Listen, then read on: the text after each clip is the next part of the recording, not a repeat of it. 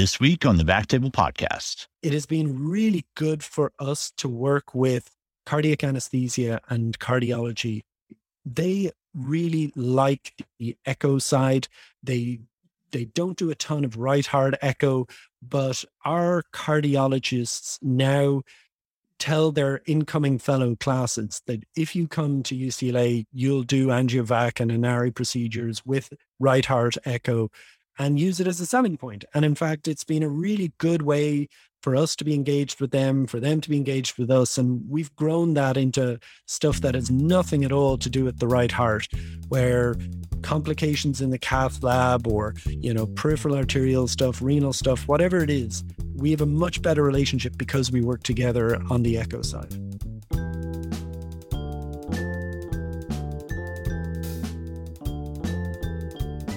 Hello, everyone, and welcome to the Backtable Podcast, your source for all things endovascular.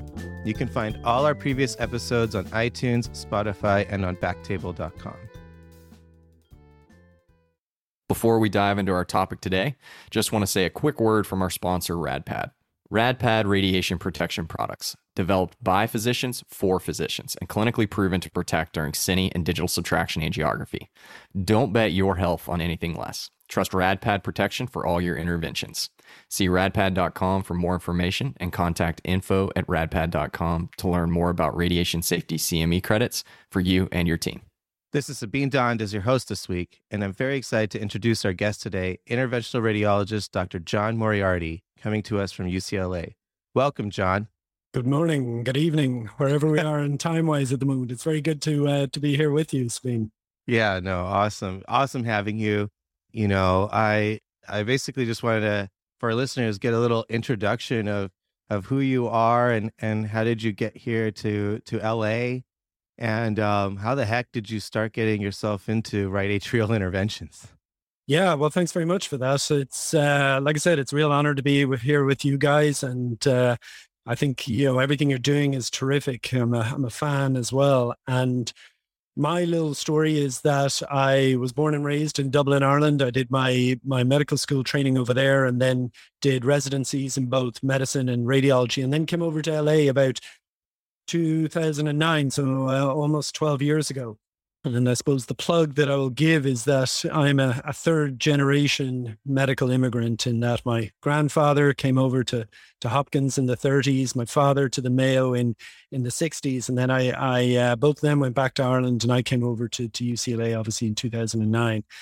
And so it's gotten a little bit harder for people like me with differences in licensing and with uh, with immigration changes, but hopefully that sort of tradition of people coming over to to get subspecialty training and then hopefully staying on if they feel that it's uh, the right fit for them and maintaining kind of a, a, pathway to expertise, which I think has been really good for a lot of new people here in, in the States.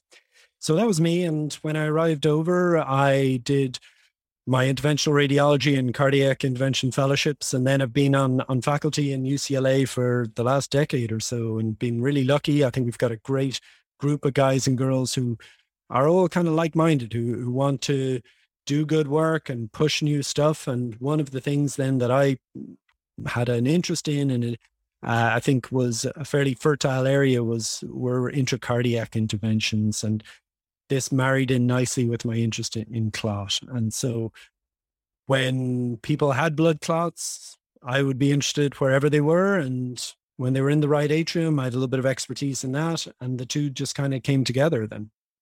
Yeah. Yeah. That's a, that's a, that's a neat story about the having the cardiac background too. I mean, um, it's, it's really a niche market. I mean, a lot of people don't even know most of the stuff that you can do.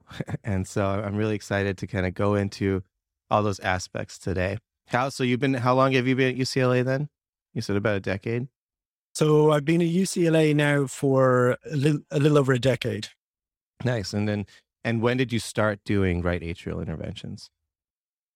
I can put my finger on exactly when it was. So we have always been lucky that there's been a strong venous thromboembolism kind of service.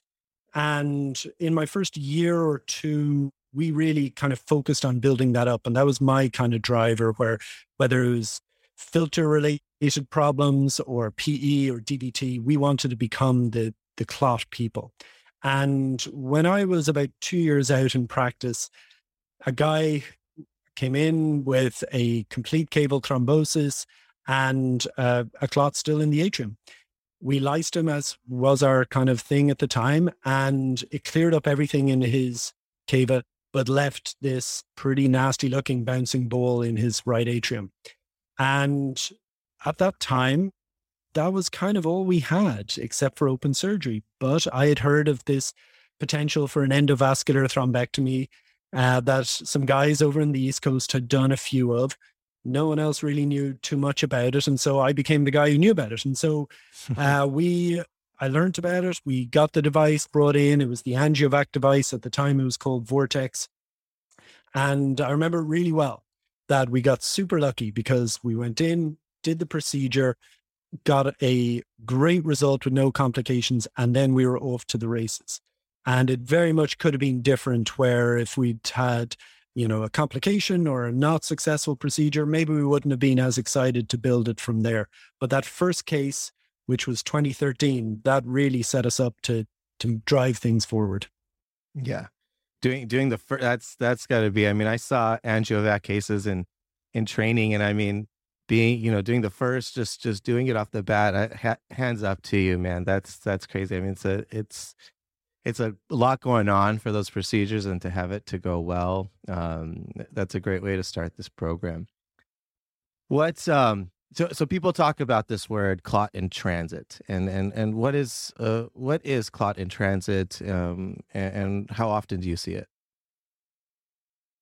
that's a it's a really good question and the short answer is every clot at some point is going to become a clot in transit if you're going to have a PE. So every PE at one point moved from the lungs up, or excuse me, from the legs to the lungs.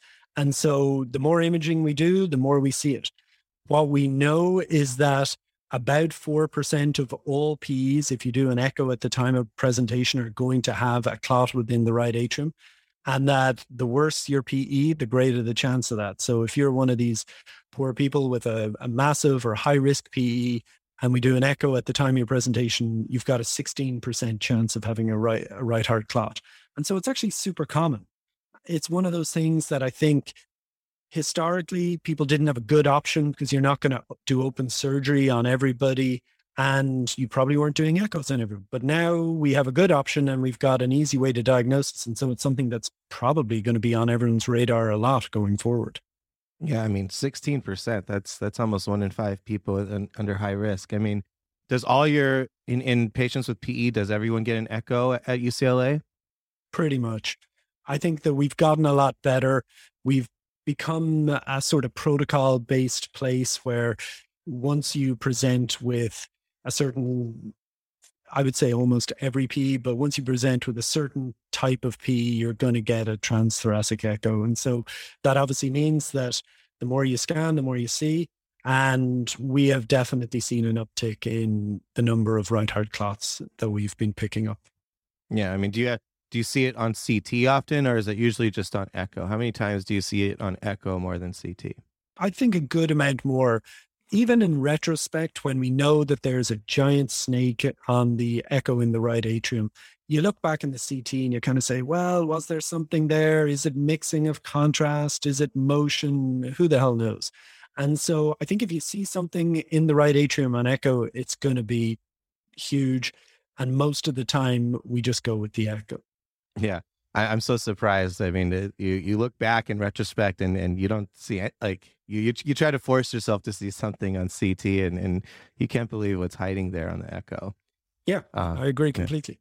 Yeah. What you know now we're saying clot. Is there any other kind of intracardiac material you you end up going after after or some situations that are quote unquote in transit? Yeah, and so this has this has been an area that we have really grown into. And I think this is something that on the IR side has been a brand new frontier for us. We, you know, IR and clot go together very naturally. And we wanted, we set out with a, a dedicated thought process to make ourselves the default clot people. So, you know, if you've got a clot in your arm, a clot in your leg, a clot around your filter, a clot in your heart, whatever, we are the people you call. What we didn't expect, but has been a good side to that has been that we are now involved in almost all right heart pathology.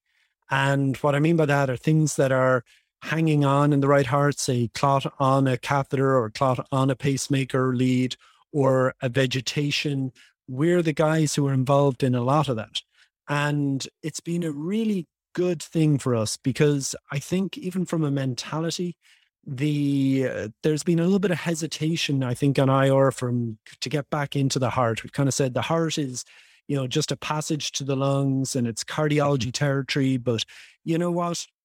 There you you do a bit of reading, you maybe look at a few lectures, you you know make you use all the skills you have for elsewhere and it's very doable and it's right there the cardiologists really are spending the majority of their time on the left side. They're doing coronaries, they're doing TAVR, they're doing MitraClip.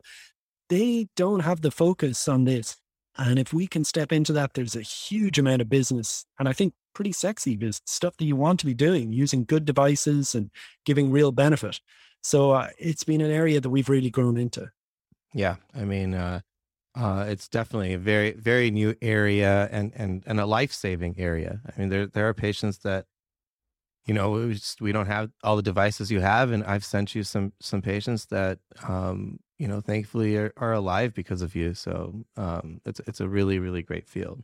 Well that's that's good to say. What i will say is that it suits my personal personality you know i think that you got to know your dna and there are some people who are really detail orientated and are superb at getting into the tiny little micro vessels that go into the prostate and they are so good at that and i can mm-hmm. think of a few of my colleagues uh, who are just terrific at that. And then there are people who are not so much into that. I, and I am not so much into that. I find that I, what I like about the right heart stuff I do is that it's binary, it's quick. You get in, you get the clot out, and you're either 100% successful or you're not, but you move on to the next thing.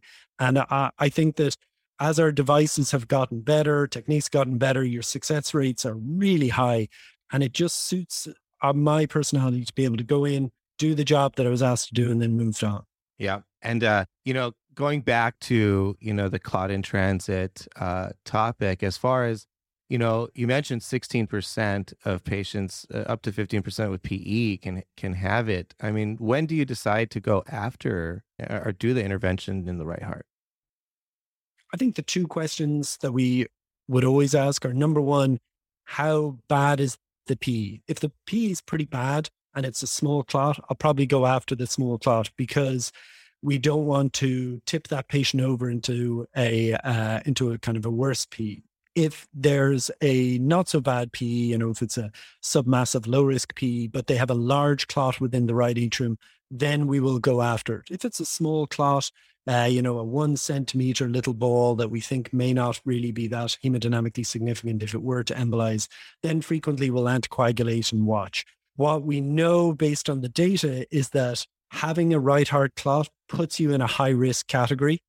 And as well, that the data tells us that there is a mortality shift. In other words, that most of the mortality is in the first 24 hours. So, what we want to do is we want to be ready to get in there relatively quickly because if this clot moves, frequently it can be a bad or sentinel event. And so, we, we want to be ready to get after these things in the majority.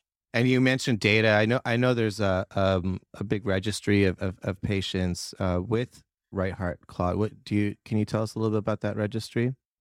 Sure. Yeah. So there are two of them now. One of them is from Europe, which is the RiHTER Registry, and this was Italy, Southern Europe, they looked at right heart clot, and that's where we get a lot of the demographic data. Where I, can kind of tell you four percent across the board, sixteen percent in high risk, a sixty-two percent mortality uh, within the first twenty-four hours. So I think that that RiHTER registry kind of set the the, the field. Since then, there have been a few low-level things, and then we're lucky here that we ran the the US registry called Rapid, where we looked at the prevalence of some right heart clot as well as other things, and then used uh, AngioVac in that case to remove them. And we ended up getting you know data from 23 sites across the US showing that removal of right heart clot in motion is associated with a really high success and really low complication rate. Wow, that's great. That's good. That's called the Rapid. So the Rapid and the RiHTER registries for our for our listeners. Yeah, those are great. the two ones. Awesome. I mean, so I mean, you, we've kind of talked about this, but let's. Um, what what are the, some of the devices you, you've mentioned? AngioVac. What other devices have have you used to try right heart or even close to the right heart, caval, um, uh, atriocaval clot, or, or interventions there? This is where I think it's really important to remember that the vast majority of cavoatrial or right heart stuff is within the field of an IR who's doing usual IR work because the majority of the time you're using lysis catheters, you're using uh, aspiration thrombectomy devices that lots of people now have good experience with. So for caval work, obviously there's the the whole ream. For right heart work, there are now two endovascular devices which are FDA approved. There's AngioVac, and then there's just recently in December of 2020, there's the Inari Flow FlowTriever. So those are the two approved ones. But other people have used, or we've used them as well, other devices. So whether it's the penumbra with the lightning to kind of decrease your blood loss so that you know when you're in a in a big chamber you can remove stuff some people have uh, placed baskets to remove adherent thrombi some people have used snares to pick off infected uh, vegetations particularly of leads so i think there's all the different things that you would use in other parts of the body you can pretty much use within the right atrium as well Great. Yeah, I mean those the the two two of the devices you mentioned, I mean AngioVac and Inari, I mean those are those are big devices. Um, and I think uh, a lot of people are getting more familiar with large bore access with Inari becoming more um, popular in in in, in other uh, venous work. What kind of anesthesia do you have? These are these patients all under you know cardiac anesthesia and, and doing all that, or, or how are you having these patients set up? So the short answer is no, we aren't doing them all under anesthesia. The long answer is when we started, we had everyone in everyone there. It was a cast of thousands in the room, cardiac anesthesia, perfusionists, ourselves. But as we have grown in our experience and confidence, and importantly, as everyone else around us, you know, the cardiac teams, the anesthesia teams, the the intensive care teams, as they've seen that, you know, we can do this safely and we can do it routinely, it's become a routine procedure. And so wow. now the majority of the time, if I'm not doing transesophageal echo, uh, they're not asleep. We do it under regular old sedation with regular old lidocaine local anesthesia. Wow. If we're doing transesophageal echo, then yes, they're asleep because typically the cardiac anesthesiologist or the cardiology team will be will be running the echo through uh, through the esophagus from their end. And you know, one thing I will give a shout out to is that it has been really good for us to work with cardiac anesthesia and cardiology. They really like the echo side. They they don't do a ton of right heart echo, but our cardiologists now tell their incoming fellow classes that if you come to UCLA, you'll do angiovac and Inari procedures with right heart echo and use it as a selling point. And in fact, it's been a really good way for us to be engaged with them, for them to be engaged with us. And we've grown that into stuff that has nothing at all to do with the right heart, where complications in the cath lab or, you know, peripheral arterial stuff, renal stuff, whatever it is, we have a much better relationship because we work together on the echo side.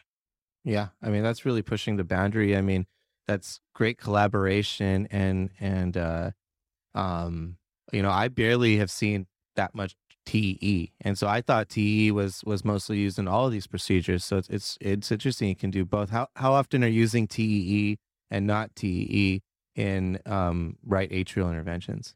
So for the right atrium, we're using it a lot. What I'm, sometimes I'm using is ICE, the intracardiac echo, and we're extrapolating some of our experience from TIPS work. That ICE has been used now for TIPS guidance. Obviously, it started within the heart. We put it back into the heart, and I think guiding, you know, there's always been this little bit of I don't know what the right word is, but hesitance, I think, on the on the IR side about using echo, but echo is just an ultrasound. And so all the same techniques that you use for ultrasound anywhere else to guide your interventions, to to look at your kind of intraprocedural results or complications apply within the heart as well. And once you get over that mental barrier of an echo equals an ultrasound, I think we've we've we've used it very routinely and with as good success as anyone else. Yeah, you're right. It's it's it is a mental barrier. You think, oh, or you mentioned before too about the heart. You kind of avoid that's not our territory, but not about territory, but we're, our interventions can prove so useful, um, especially on the right side and, and, everything that you're doing. Are you using like surgical backup to Cardiothoracic surgery are, are they involved a lot in these procedures as well? This is where I'd say that all politics is local. In our place, not in the slightest. IR controls it. We do it in our own lab. We have a really good relationship with the perfusionists and with anesthesia. And that's been built up over a ton of cases. But I know of other places where people work either with cardiac surgery in the room or cardiac surgery in backup or just a phone call beforehand so that they know that there's a case happening. And I think it's whatever you're comfortable with, and importantly, whatever your institution is comfortable with while I think the complications can be, you know, very low with this sort of procedure, they're not zero. And if I was starting out a new program, I would tell my cardiac surgery colleagues or my cardiology colleagues that look, there's a case coming up. Would you want to be involved? I think that the the benefit of doing it before there's an issue is obviously well known to everyone who's listening to this but it just it just builds a program rather than it just being one guy going off and doing his thing yeah i mean uh, is a great way to kind of tell like i mean how how would you tell other irs who are listening who don't necessarily have you know they're not at ucla that have you who could teach them to do this uh, by hand i mean how what's you know how do other irs learn this or start about starting a program well, I think that the good news is the vast majority have the knowledge and skill set already because if you're doing lower extremity DVT or PE work, you're using these devices already. And everything that kind of lies in between there, whether it's, you know, big time caval clot or right heart clot, it's a step forward or a step in one direction, but it's not way off the path that you're already on. And so I think part of it is having confidence in your own abilities and then being inquisitive. I think that, you know, there have been people who've either come to UCLA to see some stuff we've done. And I certainly don't want to say that I'm the only guy doing it. There are other people around the country who are doing it as well, or going to courses uh, supplied by the vendors, going to SIR. We typically will have sessions related to this. And I, I really think that this is an area that is well within the working field for almost any interventionist. Yeah. Um, th- those are great points. I mean, even you know you'll you'll probably see me in your lab. I want to I want to learn some of this, so I'm I'm heading over when whenever you're back, John. Terrific. um, the you know what um what other kind of uh service lines about you know we we talked about this broad venothromboembolism and and what you know um, this is one niche part that you have done a great job. What kind of does it does it all fall under you know a venous disease and and something that someone can you know build a service of excellence or a center of excellence or what does that go under? Yeah, I think it does. I think you're right in saying that it's part of venous, and we, as an IR community, I think we can really push forward in this. There's so much competition in other areas, in aortic disease and PAD, that it can be tricky. But in venous, I think we still are the real content experts. And so we know that, you know, if a clot comes into the EOR or if someone develops a PE on the floor, or if you get a phone call from an outside hospital with someone who has a clot around a filter, I ordered the people to go to. And now what we've done is we've said, look, any blood clot anywhere, we're going to be the people to take that first phone call.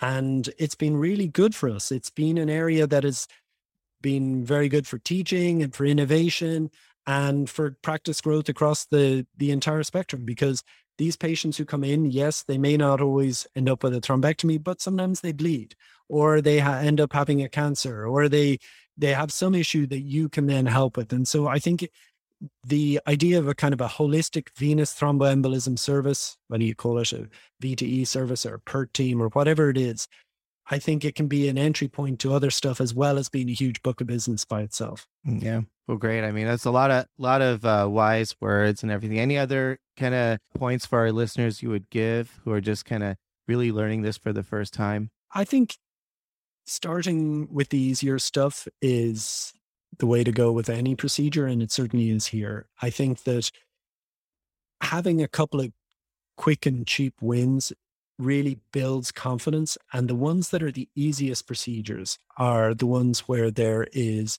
either a bouncing ball within the right atrium, in other words, clot in motion, uh, or you have a clot hanging on the end of a catheter. So, for example, a four centimeter clot hanging on the end of a perm cath. Those are the ones that are you're going to do really well with.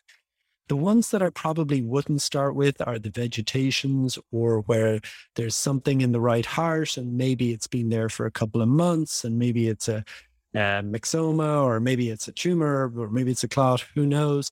Those ones are going to be tricky. So I think if anyone was saying, you know, can I do it? The answer is always yes. And which ones should I start with? I would start with a right heart clot or a thrombus uh, associated with a catheter.